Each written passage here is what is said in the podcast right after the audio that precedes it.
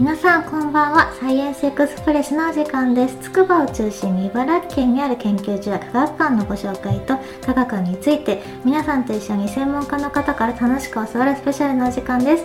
MC は私いつかです。30分よろしくお願いいたします。では今週のゲストの方をご紹介いたします。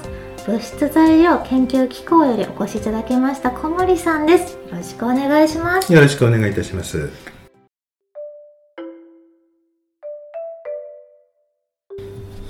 博士の10問10答今から10問質問させていただきます。最初に一言でお答えいただきて全ての質問にお答えいただいた後に一つ一つ詳しく伺っていきたいと思います。はい。第1問。大学での専攻は何ですか？はいえーとこれは理工学部の材料工学科というところですね。材料工学科、では第2問。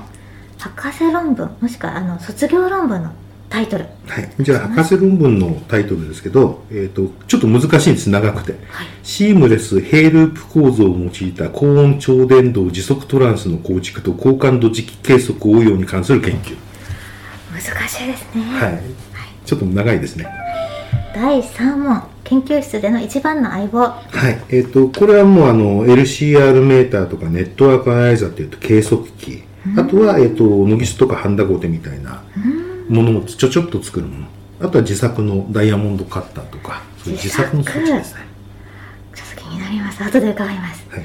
第4問国内外問わず面白い興味深いと思った研究や活動はい。えっ、と、なんかこう、ワイワイガヤガヤとアイデア集めようっていうのが好きなので、あの、ただそのプラットフォームっていうんですかね、それは自分で作るぞ、みたいな、そういう試みってすごく興味深く見てますね。あの、えっと、ソフトウェアなんかだと、ギフハ、ジあの、GitHub っていう、その、みんなで知恵を持ち寄って新しいシステムを作ろうだとか、あとあの、えっと、GNU っていう、その、あの、Linux っていうその、えっと、コンピューターのそ、えっと、OS ですね。それ用のソフトウェアを作ろうみたいなところ。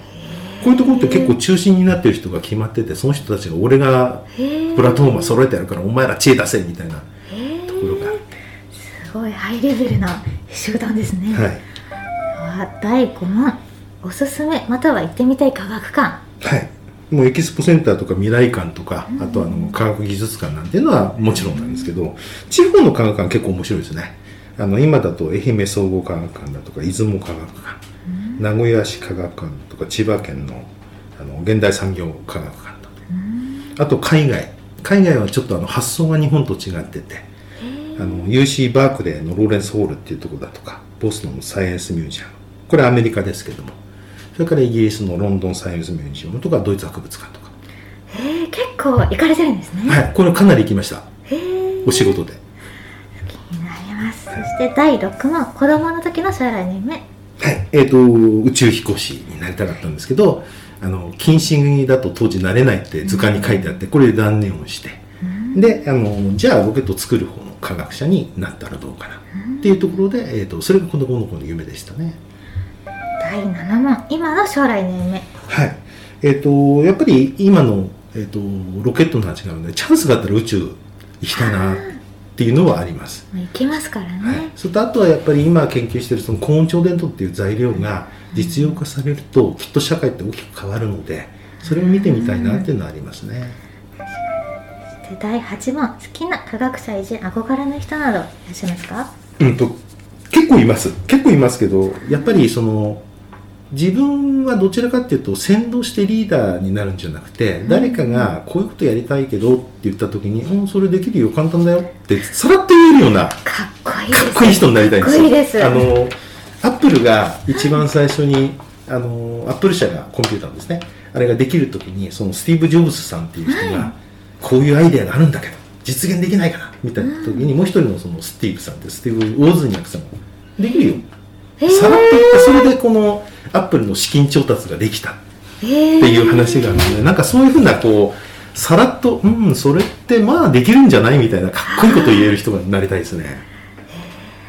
かっこいいで第9問リフレッシュの方法はい、えっ、と、秋葉原行ったりとか、ホームセンター、広いとこぐるぐる回ったりして、なんかこう変わったアイデアで物ができてたりとか、変わった部品があるなとか、そういうのをこう見て、どうやったらこれ使えるのかなとかっていうのを考えたりとか、あとそれを使ってなんか機械改造したりとか。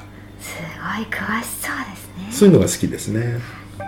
そして最後の質問です。大丈夫おすすめの本漫画や映画などでも大丈夫はい。です、えっとですねこれあの宣伝しちゃっていいですか、はい。あの僕たちのですねあのメールマガジンとかでですね、あの科学者おすすめ本みたいな出してるんで、そちらの方にも何回か紹介されてるので読んでいただきたいんですけど、はい。個人的にはやっぱり推理小説あのすごくロジックなあの島田庄司さんあの庄司さんの小説とかすごい好きですへねー。あとはそのやっぱり科学的な SF でちゃんとこう間違ってない SF みたいなもの。あのオデッセイっていうあの火星に取り残されちゃった人が頑張って生還する話だとか、あとはあの、えっと、アバターっていう映画が最近リメイクされますね、あれも超実は超電導を使ってえあれリメイクなんですか？リメイクっていうかあの新しくその続編が作られましたよね。えそうなんですか、続編、あはい。知らなかったです。でそれをなんかもう実はもう超電導を使って空を飛ぶっていう設定になっているのであの辺はちょっと面白いところですね。あとはもう当然ですけど SF もの、ウルトラマンとか仮面ライダー当然ずっと見てますしあとはもう最近だとあの転生もの。あ流行ってますね、はい、あのこんなこんな財技術があって異世界転生するともう無双みたいな。あの僕らだとこう例えば材料技術知ってると腕力なくても向こう行くとこうすごい刀が作れてなんかこう世界征服できるぞみたいな。そういうようなものっていうのはこうその技術をなんていうんですかねどう使ったらその世界で世界が征服できるのかあの興味ありますよね。はい。なるほど。ありがとうございます。では一つずつ伺っていきたいと思います。はい。第一問。あの材料工学科なんですね。はい、えっと、当時最初入った時には金属工学があったんですけど当時あの材料ブームっていうやつで、あえっと、みんなその金属工学科から材料工学科とかマテリアルなんとかだとかっていう名前を変えた時代なんですねで僕はあのその大学の材料工学科の卒業第1期生になります。そうなんです名前が変わったんですね今度年から。で、はい、あの同級生の皆さんはもういろんな職種ですか？銀行員だとか？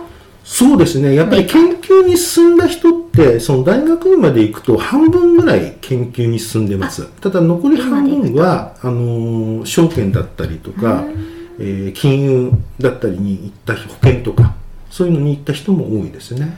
そうなんです学部の方だと、やっぱりメーカーさんは多いですけど、それだけじゃないですね。当時の多分世相だと思います。そして気になる博士論文、これどういった研究なんですか？えっとですね、これあのすごく簡単に言うとですね、その超電導っていう材料をぐるっと輪にすると、こっち側遠くにある、えっとその磁石とかのその磁気の信号をちょっと離れたところにあの伝えることができる。そういう装置があるんです。そうなんですか？はい。で、これをうまく使うと、例えばそのちっちゃなあのものから出てる磁気の信号を全部集めて、こっちに増幅して、あの強くして磁気センサーに伝える。うんそうすると、まあ、これに出てる磁気を集めるのではい。あの、ここから出てくる磁石みたいなものから出てくる磁気の信号、これ地磁気とかそういうのでもいいんですけど、それを集めて、こう、ぐーっと、あの、調べることができるんですね。例えば地中の中に埋まっている何かが出している磁気みたいなものを木のアンテナで捕まえて、中に入っている鉱脈を見るだとか、あとは、あの、人間の体みたいなもの、例えば心臓が動くと電流流れますよね。で、そういう電流が出ると、電流が流れるから磁場が出るわけです。でその磁場の信号ってすごく弱いんですけど、それをこう、大きなアンテナで集めて、あの伝えてやると、磁気センサーでその信号を読み取れるとか、そういうのができたらすごいよねっていう話なんですけど、あの、さちょっと問題があって、超電導の線ってつなげないんですよ。あ先ほどはい。伺いましたね、えでも輪にしなきゃいけないんですよ。どうしましょう？そこつなげないんですボボンド的なことですよね。そうです。端っこつなげないんですよ。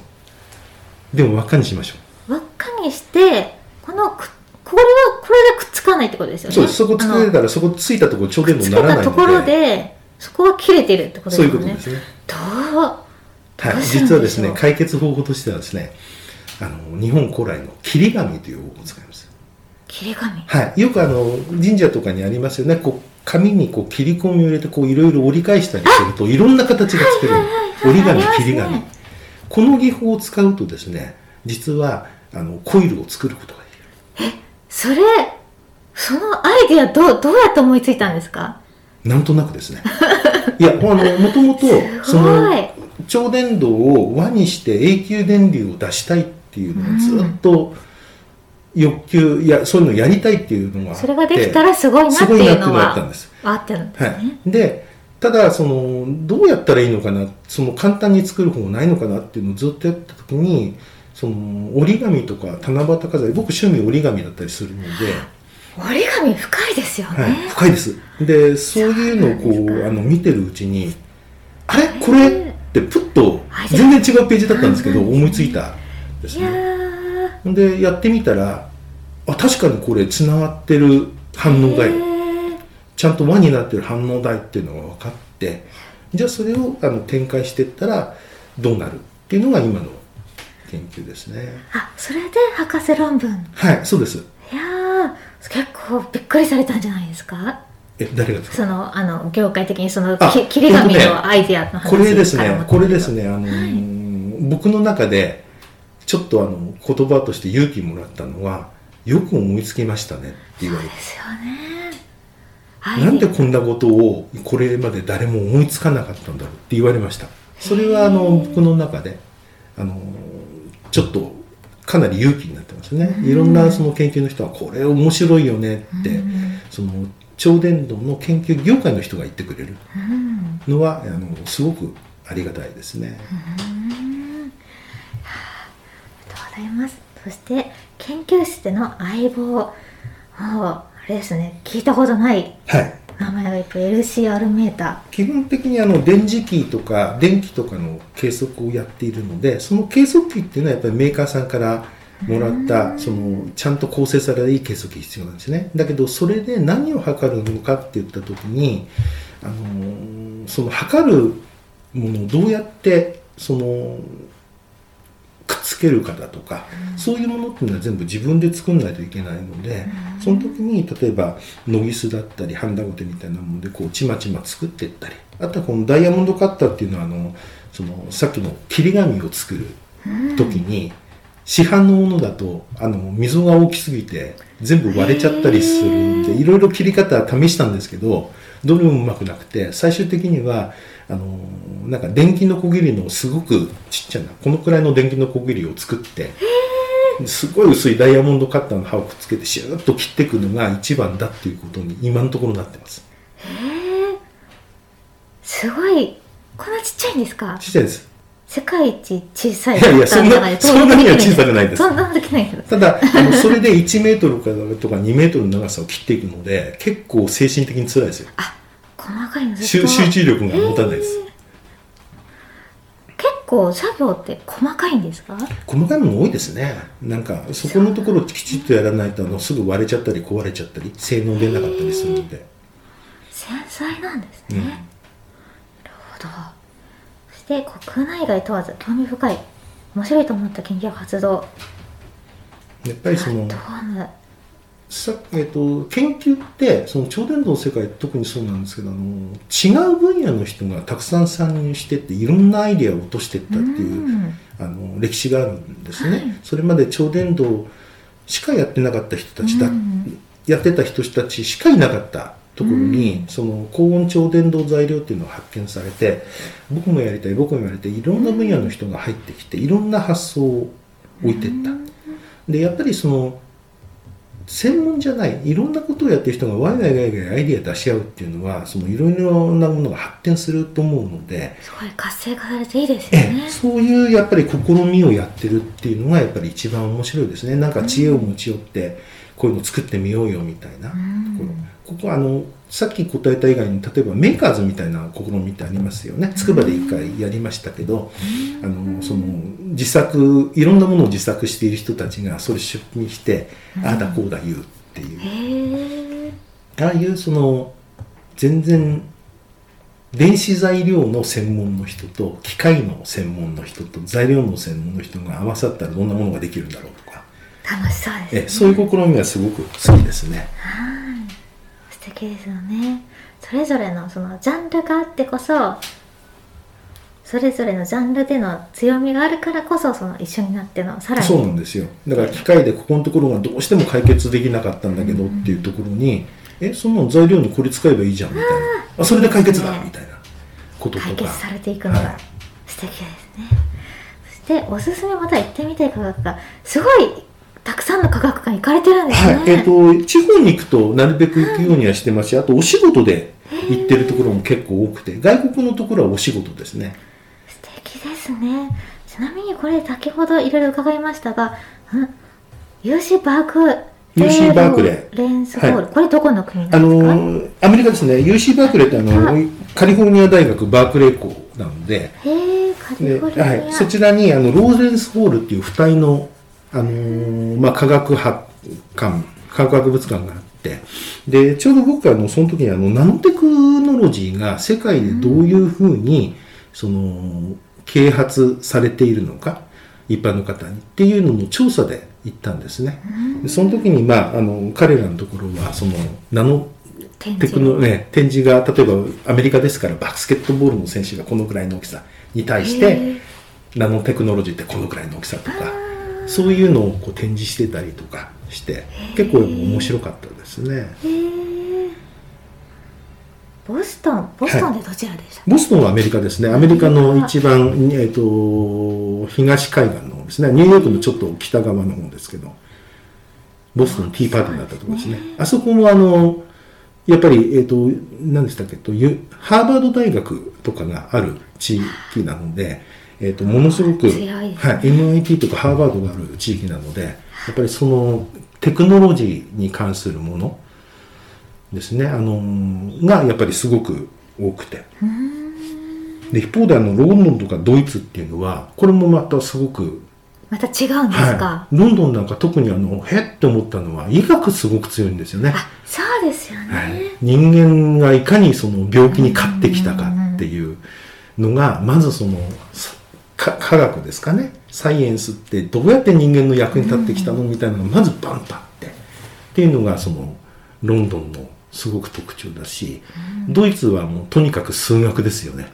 へえ数学とかその数学の科学館イメージが。数学とかあの気候あのシステムですよね。あの歯車だとか。やっぱりドイツって職人の国なのでそういうのを使ったものがいっぱいあって。へえでそれがこうどうな今の現代のこうこういうところに行ってるんだみたいなその知識のそのなんてベースになっている部分がものすごい熱いのが特徴ですよね。いやー行ってみたいこう面白いですよ本当に。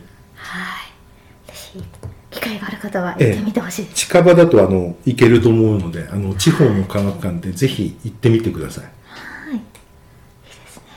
そして子供の時の将来の夢先ほど伺いましたが今の将来の夢超伝導が社会を変えた世界、そうですね。はいねえっ、と、これはそうですね。やっぱり、あの、超電導ってそのリニアもそうですけど、あの、あれができると鉄道の姿大きく変わりますよね。それから MRI っていうのができて、頭をこう切り開かなくても中の様子がわかるようになった。で、あの、高温超電導で実現する、その、電力の電力輸送だとか、表示場、あとはその、あの、高感度のあの、なんていうんですかね、コンピューターみたいな、高速なコンピューターみたいなものって、社会をすごく変える可能性があると思ってます。だからそれが実現されると、今僕たちが、あの、暮らしてる、例えば目の前にコンピューターがあったりとか、あの、お医者さんに行くのに、こう、病院があったりとか、ああいうのっていうのが、全く姿が変わるかもしれないですよね。あの、それこそ、あの、僕家が名古屋にあって通勤してますみたいな、通勤時間30分ぐらいですみたいなことっていうのがあるのかもしれません。そうするとやっぱり社会ってすごく変わりますよね。地方のからこう出勤してきたりとかね。そういうのを見てみたいなって思います。そうですよねそして宇宙に行きたい、はい宇宙に行きたいですよやっぱり宇宙行きたいですよ。あの、そんなにまだ、たくさんいますけど、宇宙飛行士の方って、まだそんなにまだ見たことないじゃないですか。だからそれは見たいですよね。火星に行くチャンスがあったら僕はあの勇気がないので帰ってこれないけどって言われたらつくんじゃいますけど帰ってこれるんで火星に行くって言ったら行きたいですね。旅3年ぐらい行きたいと思います、うん。3年も行きますさいや3年かかるって言われたらそれでも行きたいと思います。行って帰ってくるうん。中ロマンありますもんね。ねなんかやっぱり見たことのないものを見てみたいなっていうのはありますよね。好奇心ですねそして憧れの人など。うんはい。アップルのそのスティーブ・ウォズニアックさんはい。そうなんですね。あとは知らなかった、うん、ジあョとはもう秀吉好きなんですか？さんのところのああいう戦国時代の軍師とか。あ。ここをこうしたらいいんでしょうって。それは何とかの経でみたいな。竹中半兵衛とかめちゃくちゃ好きですね。なんかこうやっぱりななんていうんですかね自分でこうすごく先導してこうだ行けって俺についてこいっていうタイプではないのでうん。どっちかっていうとこう俺についてこいっていう人にこう二人になった時どうしよう俺あんなこと言っちゃったよって言われた時に大丈夫できるからこうすればいいからっていうような感じのアドバイスをできるための実力っていうんですかね。それを蓄えた人で、いやーかっこいいです、うん、かっこいいと思いますよ できたら。でリフレッシュの方法すごい機械探しされてるんですね普段。これはねあのやっぱりそのこういう部品がとかあとはそのこういう最新型のものがとかあとこれはこういう仕組みでできてるよっていうのはすごくこうロジックにあのものができているのでそれをこうどうしてなんだろうっていうのを考えるのはすごく好きですね。であとはだからそれがその今あの私がやっているのはじあの外で言ってるのは実験教室とかそういうのにこううまく活かせたらっていうネタ探しもあるんです。へえあなんていうかそういうアンテナを張ってるというか、はいだ大事ですよねそうですね。これは本当にアンテナ張ってないとすぐネタが尽きてしまう。結構大変なんですよ。あの動画のネタ出しとかっていう動。画素晴らしいです、はい。そしておすすめの本や映画はい。SF が好きなんですね。SF だけじゃなくてそういう歴史ものとかも好きなんですか？歴史ものも結構好きですね。歴史ものもやっぱり誰かがどうなってどこで失敗してみたいなあものがあるので、あのロジカルにものが進んでいくものって好きですね。SF なんかも例えばあの一つ大きな嘘があってあと全体的に物理的に正しい化学的に正しいみたいな形で進んでいくものとかっていうのはあのーすごく見てて面白いなと思いますね。あの何ですかダヴィンチコードでしたっけ？あありますね。あの反物質の話が上がっています。があれは反物質そんなに長く持たないよっていう大きな嘘が一点あってー。あとは全部こう扱いとかそういうのってうまくロジカルに進んでいくんですよね。ああいうのっていうのはゆすごくよく考えてるなと思って SF ええ。それは大好きですね。へえやはり結構昔から本とかってすごい読まれてきたんですか？本はかなり読みましたね。最近もう時間がなくてあんまり読めなかったなってるんですけど中学高校ぐらいの頃はめちゃくちゃ読みましたね。あのそれでちょっとあの影響を受けて一回分店してるんですけど松本清張さんとかに影響を受けちゃって分店しちゃってるんですけどかなり本は読みましたね。本は若いうちに読んどいた方がいいですもんね絶対読んどいた方がいいです、はい、これはもう間違いなくあの自分のあのアイいいろんなアイディアの元になるように、えー、と貯めておくっていうのもありますし視点も広がりますよね。で僕はあのなんていうんですか今自分でその学生時代とかに貯めた引き出しを開けて中からこう一生懸命出してそれであの仕事してるようなもんなのでうんチャンスがあったら引き出しを開けて全部詰め込んどけっていうのが僕の考え方なんですよ。うん。詰め込めるだけ詰め込めと詰め込めるときにそう詰め込める時に全部詰め込むとうん。後であのなんていうんですかねあのテンパった時のドラえもんじゃないですけどん。4次元ポケットであれでもないこれでもないってこう出してるうちに何か答えが出てくる。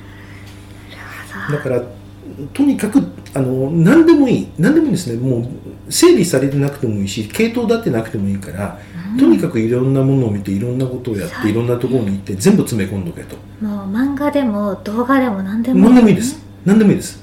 もうとにかく詰め込んどけば、うん。整理するのは後でもう必要があったらできます。あの、うん。やらなきゃいけない機会って絶対出ますから。だけどとにかくそのチャンスがある時に全部見て聞いて知っておけというのはありますね先ほど伺ったそのニムスさんでメールマガジン？はい。でされてメールマガジンって誰でも登録できるんですか？あ登録できます。あのうちのホームページとかにも出てますしあのカラメール送っててよくありますよね。それであの出てきます。で登録しておくとニムスさんの研究者の皆さんおすすめの本がどんどんご紹介そうですね。全部あのどんどんっていうわけじゃなくてそれだけじゃなくてあ例えばうちでこんな新しい研究成果が出ましたとかこんな展示会やりますっていう情報の他イベンにまあちょっと簡単に読めるものとかであの例えば研究者がおすすめする本だとか、うん。あのそんなものもちょっとあの話題として出出してますね。最近なんかでも僕ちょっといくつか本を紹介させてもらあってそうなんですね、ね面白いのもあります。それはさんのホームページから見れると。見れます。大丈夫ですで登録できるそうですね。と広報活動っていうところに多分あると思うので、ぜこちらの方で。ひおすすめですね。はい。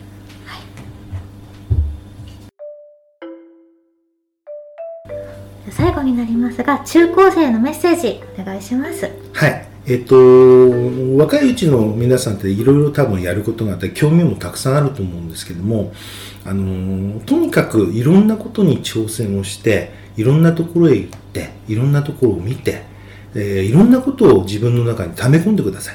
できるだけ多く。引き出しはたくさん作ってください。